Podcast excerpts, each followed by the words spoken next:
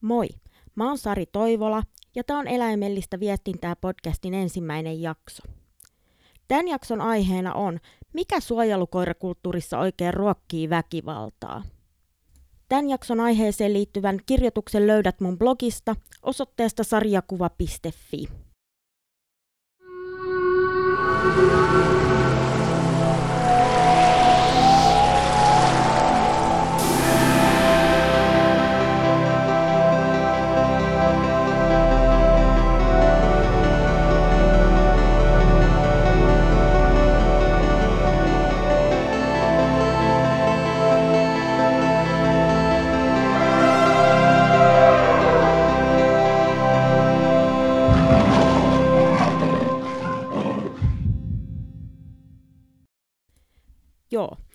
varmaan ole ainoa, joka on viime päivien aikana käynyt keskustelua suojelukoirista ja niiden kohtaamasta väkivallasta. Ja mitä enemmän mä tätä asiaa mietin ja mitä enemmän mä tästä asiasta tie- hankin tietoa, niin sitä enemmän mä rupean niin miettimään, että mikä tässä suojelukoirakulttuurissa oikein ruokkii väkivaltaa. Koska mä koen, että se ei ole ainoastaan vaan yksittäisen ihmisen yksittäinen päätös antaa koiralle sähköä tai potkia sitä tai lyödä tai muuten pahoinpidellä, vaan että se on todennäköisesti, ja mä näen näin, että se on kulttuurillinen ilmiö, mikä on sisäänrakennettu sinne järjestelmään. Ja tota, mä oon tosiaan käynyt nyt useampia ö, tutkimusartikkeleita läpi koskien nimenomaan ö, voimankäyttöön koulutettuja virkakoiria, eli sekä armeijan että poliisin ja mulle on niin kuin muodostunut tästä sellainen jonkinlainen kokonaiskäsitys siitä, että mitkä ne on mahdollisesti ne tekijät, mitkä siellä voi ruokkia väkivaltaa ja ajaa siihen, että, että se väkivalta koetaan tarpeelliseksi tai jopa välttämättömäksi, niin kuin joidenkin harrastajien tai jopa ö, ammattilaisten suusta on kuullut, että, että ilman pakotteita ei kuulemma suojelukoiria kouluteta, niin mistä se sitten johtuu, että näin koetaan ja näin nähdään, vaikka ö, nykytutkimus ja nykytieto kallistuu hyvin pitkälti siihen sen suuntaan, että, että tämmöiset aversiiviset, eli suoraan käännettynä vastenmielisyyttä aiheuttavat koulutusmenetelmät, niin, niin että ne ei todennäköisesti ole koiran kannalta, sen hyvinvoinnin kannalta missään määrin suotavia, minkä ei pitäisi tulla meille yllätyksenä kenellekään, jos me vähän ajatellaan. Mutta myöskin se, että ne ei myöskään ole välttämättä tehokkaampia, eikä ole ainakaan olemassa todisteita siitä, että ne olisi yhtään ainakaan sen tehokkaampia kuin sitten palkitsemalla per, palkitsemiseen perustuvat menetelmät. Niin, niin mistä tämä sitten kumpuaa, että näitä näitä suojelukoiria koetaan, että niitä ei voisi kouluttaa tai käsitellä ilman sitä ö, optiota siihen pakotteiden käyttöön. Tai sitten tämmöistä niin kuin, ihan ö, niin kuin fyysisen kurittamisen käyttöön. Niin mä oon tosiaan nyt tullut siihen tulokseen, että ainakin osa syy on liian reaktiivisissa kiihkeissä ja nopeissa koirissa. Eli, eli että kun sanotaan ja kuulee niin kun hirveän paljon sitä, että suojelukoirien pitää olla kiihkeitä, pitää olla nopeita, pitää olla niin kutsutusti vietikkäitä. Itse en tästä viettiteoriasta tai viettitermin käytöstä itse välitä, mutta siihen palataan myöhemmin. Niin tavallaan se, että kun nämä koirat on reaktiivisia ja nopeita, niin silloin se tarkoittaa sitä, että niiden reaktiot on myös nopeita ja hyvin intensiivisiä. Ja sitten kun tämmöiset kiihkeät, reaktiiviset ja nopeat niin kun tämmöiseksi jalostetut koirat, niin sitten kun ne yhdistetään tämmöiseen niin kun, ö, suoraan sanottuna hyvin aikansa eläneeseen viettiteoriaan, eli ajatellaan, että, että ö, vietti on tämmöinen synnynnäinen ominaisuus, mikä koiralla on, että se on tämmöinen niin kun geeneihin ohjelmoitu ö, käyttäytymismalli, kaavamainen käyttäytymismalli, mikä nykytiedon, jos me puhutaan vaikka niin kun kuulee puhuttavan saalisvietistä tai tämmöisestä, niin, niin ää, nykytiedon mukaanhan ää, se on hyvin pitkälle opittua käyttäytymistä. Et ainoa, mikä yksilöllä on niin kun synnynnäisenä, niin on taipumus johonkin tiettyyn käyttäytymiseen. ja tämä taipumus sitten ohjaa sitä koiraa semmoisen toiminnan pariin, missä se pääsee sitten vahvistumaan, se tietynlainen käyttäytyminen ja semmoinen opittu käyttäytyminen, mikä siihen liittyy. Mutta että kun ajatellaan, että koiralla on sisäänrakennettu niin tämmöinen kaavamainen käyttäytymismalli, mitä se vaan toteuttaa, niin siinä mennään jo aika pitkälti metsään. Ja sitten kun me puhutaan siitä, että, että hyvin perinteisesti, niin sitten ne koirat, jotka niin, kuin, niin kutsutusti toimii lainausmerkeissä siellä vietissä tai hyvin korkeassa vietissä, eli ne käy toisin sanoen aivan ylikierroksilla, niin, niin ne myöskin niin kuin tarkoituksella, että se on niin kuin toivottavaa, että ne hitsataan sinne niin kuin sellaisille kierroksille, että ne on aivan, että ne ei kuule mitään, ne ei näe mitään, että jos suojelukoira esimerkiksi ampuu hihaan kiinni ja on niin, kuin, niin kutsutusti korkeassa vietissä, eli toisin sanoen aivan niin, kuin, niin ylikierroksilla, että ei niin kuin nyt tässä löydy sanoja oikein kuvailemaan että niitä sfäärejä, mihin se koira siinä vaiheessa nousee, niin, niin ei, ei sille silloin mene mikään perille, siis mitä ihminen sanoo, eli tämmöiset sanalliset vihjeet tai mitään, että silloin niin kuin tavallaan, että, että kun se koira on lähtökohtaisesti hyvin, hyvin niin kuin nopeasti syttyvä ja kiihtyy nanosekunnissa nollasta sataan, ja sitten kun se tarkoituksella niin kuin nostatetaan semmoisille hirveille kierroksille ja sitten usutetaan hihaan kiinni, niin sitten kun sillä siinä vaiheessa niin ei se kuule eikä näe enää mitään, mitä ympäröivässä maailmassa tapahtuu, niin mitä muuta vaihtoehtoa siinä nyt sitten ainakaan näiden niin kuin kouluttajien näkökulmasta ja ohjaajien näkökulmasta on, kun käyttää sitten niin niin kutsuttuja välineitä tai niin kuin muita voimakeinoja siihen, että se koira saadaan irti siitä hihasta. Eli tämä on niin tämmöinen tavallaan, minkä mä näen niin kuin tämmöisenä itseään ruokkivana niin kuin noidan kehänä. Että, että ajatellaan, että ko- koiran pitää olla niin kuin, ö, ylikierroksilla ja sitten, sitten, niin kuin, ö, ja sitten se niin kuin, kyllä puree kiinni siihen hihaan varmasti, ei tarvitse paljon niin kuin kannustaa, mutta sitten se ei välttämättä niin vaan irrotakaan. Ja niin kuin mun tuossa blogikirjoituksessa, minkä mä kirjoitin tänään ja julkaisin tonne mun blogin puolelle, niin tota, siinä mä kirjoitinkin, että tämä ei ole siis myöskään mun keksintöä, että en vedä näitä hatusta, vaan ihan myöskin tutkijat, jotka näitä asioita on tutkinut, niin ovat tulleet tahollaan siihen, siihen lopputulokseen, että, että koirat on semmoisia, mitä suojelussa on pitkään ja niin kuin ihan virka, virkakoirapuolellakin suosittu, niin ne on äärimmäisen niin kuin, niin kuin tota, reaktiivisia ja tässä, tästä näkökulmasta katsottuna niin ehkä vähän liiankin reaktiivisia. Eli just tosiaan se, että jos ö, kiinnitettäisiin jalostuksessa huomioon siihen, siihen niin kuin, että jalostettaisiin tähän ö, voimankäyttöön, niin vähän vähemmän reaktiivisia koiria – niin silloin ne tekis niin kuin tavallaan, silloin niille tulisi vähemmän niille koirille epäonnistumisia siinä, siinä tilanteessa. Eli että kun ne ei olisi aivan niin sfääreissä, niin, tota, niin silloin ei myöskään olisi niin suurta tarvetta tämmöisille siis ihan äärimmäisille aversiivisille välineille tai menetelmille, että ei tarvittaisi niin kuin, öö, että koiran ei, koira ei tarvitsisi niin kuin, niin kuin tutusti hapettaa, eli roikottaa siitä kaulapannasta kaikki raajat ilmassa niin kauan, että se menettää tajunsa tai muuten niin kuin, sitten tajua irrottaa otteensa, vaan että paljon vähempikin riittäisi. Ja sitten toinen, millä tosiaan, että se ei ole vaan se jalostus ja ne koiran ominaisuudet, mitkä, mitkä tässä niin painaa, vaan myöskin toi koulutustapa ja toi koulutuskulttuuri, mikä niin oikeasti perustuu just tuohon niin kuin viettiteorian ja koiran niin kuin, lietsumisen semmoisille niin aivan ylikierroksille, niin, niin myöskin tota, siihen on olemassa vaihtoehtoja, ja mä tiedän, että, että niitä käytetään, näitä vaihtoehtoisia koulutusmenetelmiä, eli palkitsemiseen perustuvia koulutusmenetelmiä, niin niitä käytetään Suomessakin. Esimerkiksi poli- joitain poliisikoiria ainakin niin koulutetaan palkitsemalla. Ja mä itse asiassa luen tässä nytten. Tämä on Apulehden juttu vuodelta 2018. Ja tämä on julkaistu apu.fi, eli Apulehden nettisivuilla, niin 5. marraskuuta 2018. Ja tämä käsittelee ö, nimenomaan ö, Suomen poliisi, poliisikoirakoulun, ö, tota, poliisikoirakoulun toimintaa. Ja tässä puhutaan näistä ö, positiivisesta vahvistamisesta nimenomaan poliisikoirien kouluttamisessa. Ja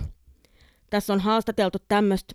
henkilöä kuin ylikomissario Joni Tonteri, eli joka työskentelee tai on ainakin tuolla on työskennellyt poliisikoiralaitoksella. Ja tässä sanotaan, nyt mä luen suoran lainauksen tästä, että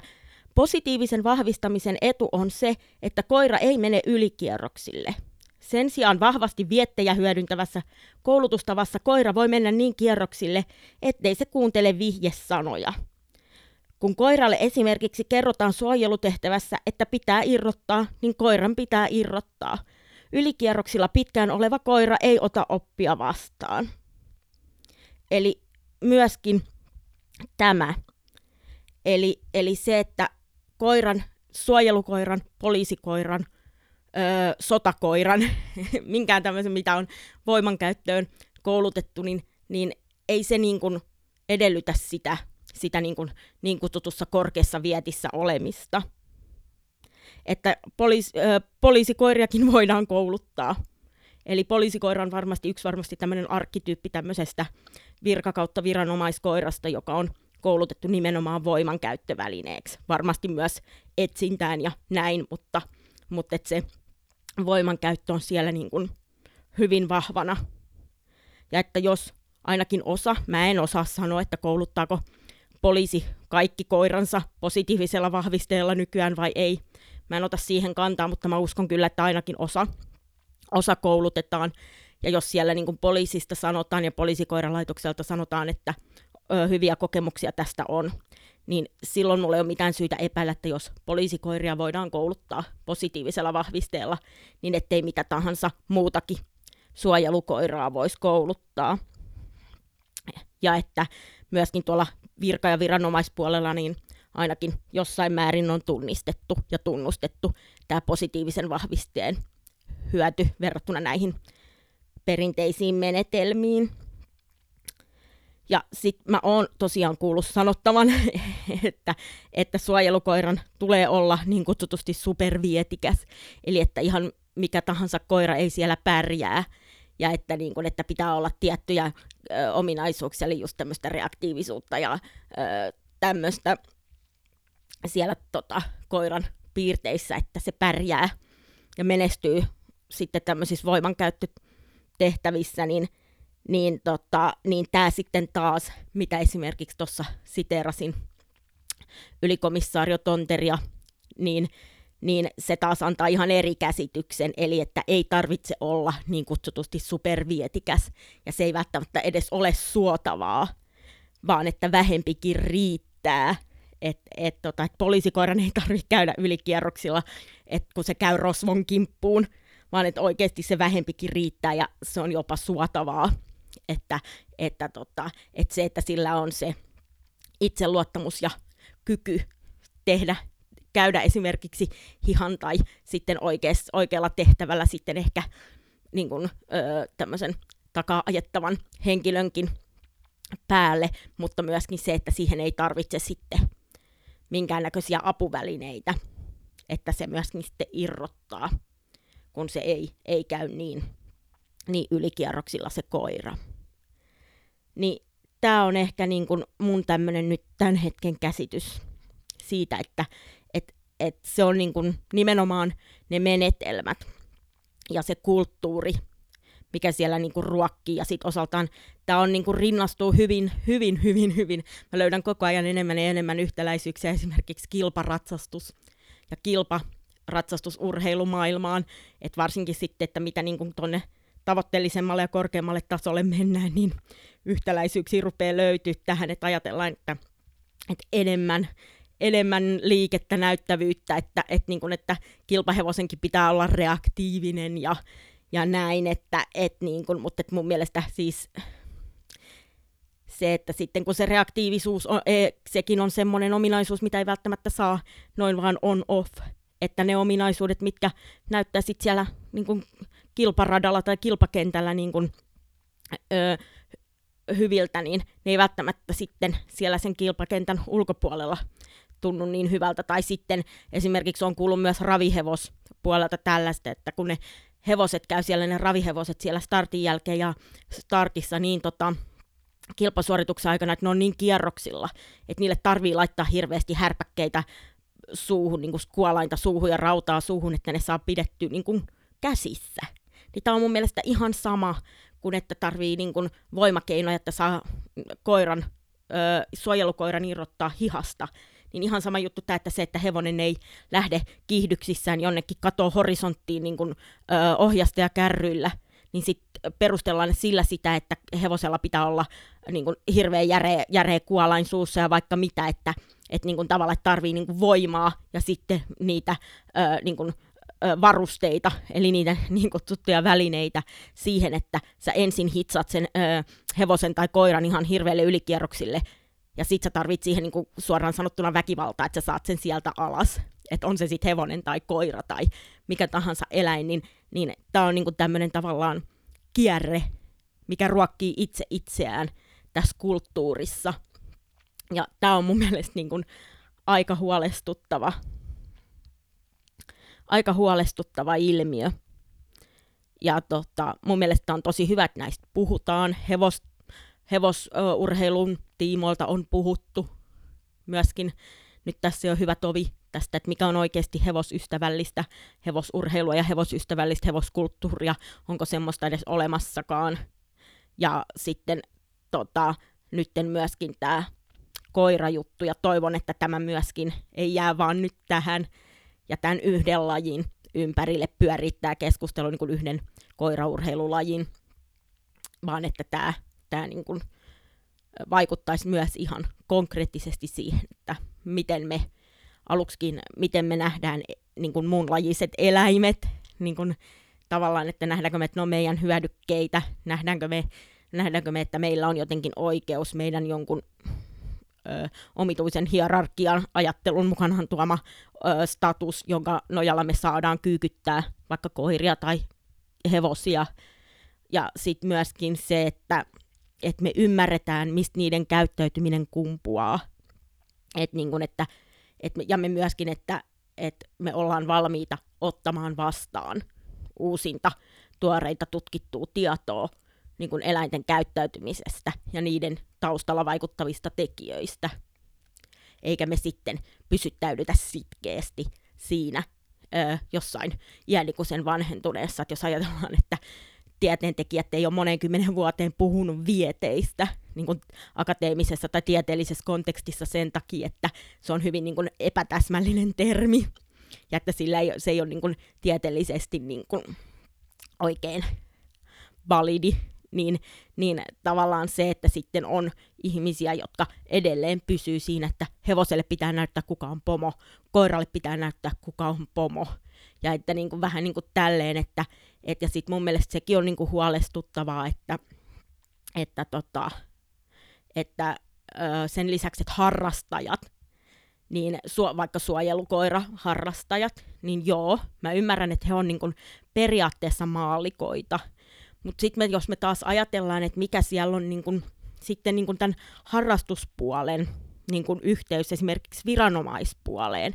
eli semmoiseen julkiseen yhteiskunnalliseen toimintaan, mitä meistä jokainen veronmaksaja verorahoillaan rahoittaa,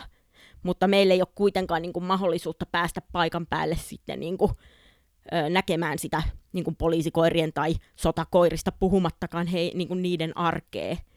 Niin tavallaan se, että että aluksi jo se, että suojelukoiraharrastus niin kuin määrittää sen, että mun käsittääkseni ainakin osittain, että minkälaisia koiria öö, niin kuin tuonne virkakoirapuolelle menee. Eli että ne on sillä, sitä kautta kytköksissä, että harrastajat ikään kuin ainakin mun käsittääkseni, korjatkaa jos mä oon väärässä, laittakaa tota, Insta direen mulle tota, viestiä, jos mä nyt puhun ihan läpi ja päähäni, mutta siis tota, että olen käsittänyt, että harrastajat ovat ne, jotka vastaavat ö, näistä ö, käy, niin kuin, työkoiran, työkoirien kasvattamisesta myös niin kuin, virka- ja viranomaiskäyttöön. Ja sitten myöskin se, että, että mä olen käsittänyt myöskin, että, että tota, ö, on maali, maalimiehiä, eli näitä, jotka sitten osaltaan ko- osallistuu niihin koiran, siihen suojelukoiran koulutukseen, niin niin samat maalimiehet kiertää kouluttamassa sekä viranomaisia koirineen että sit harrastajia. Eli siinä mielessä näitä ei voi niin kuin myöskään sulkea, sulkea toisistaan pois, vaan tämä on myös niin kuin ihan kaiken avoimuuden ja että meillä kansalaisilla on oikeus tietää, mitä esimerkiksi ö, niin kuin julkisissa instansseissa, ö,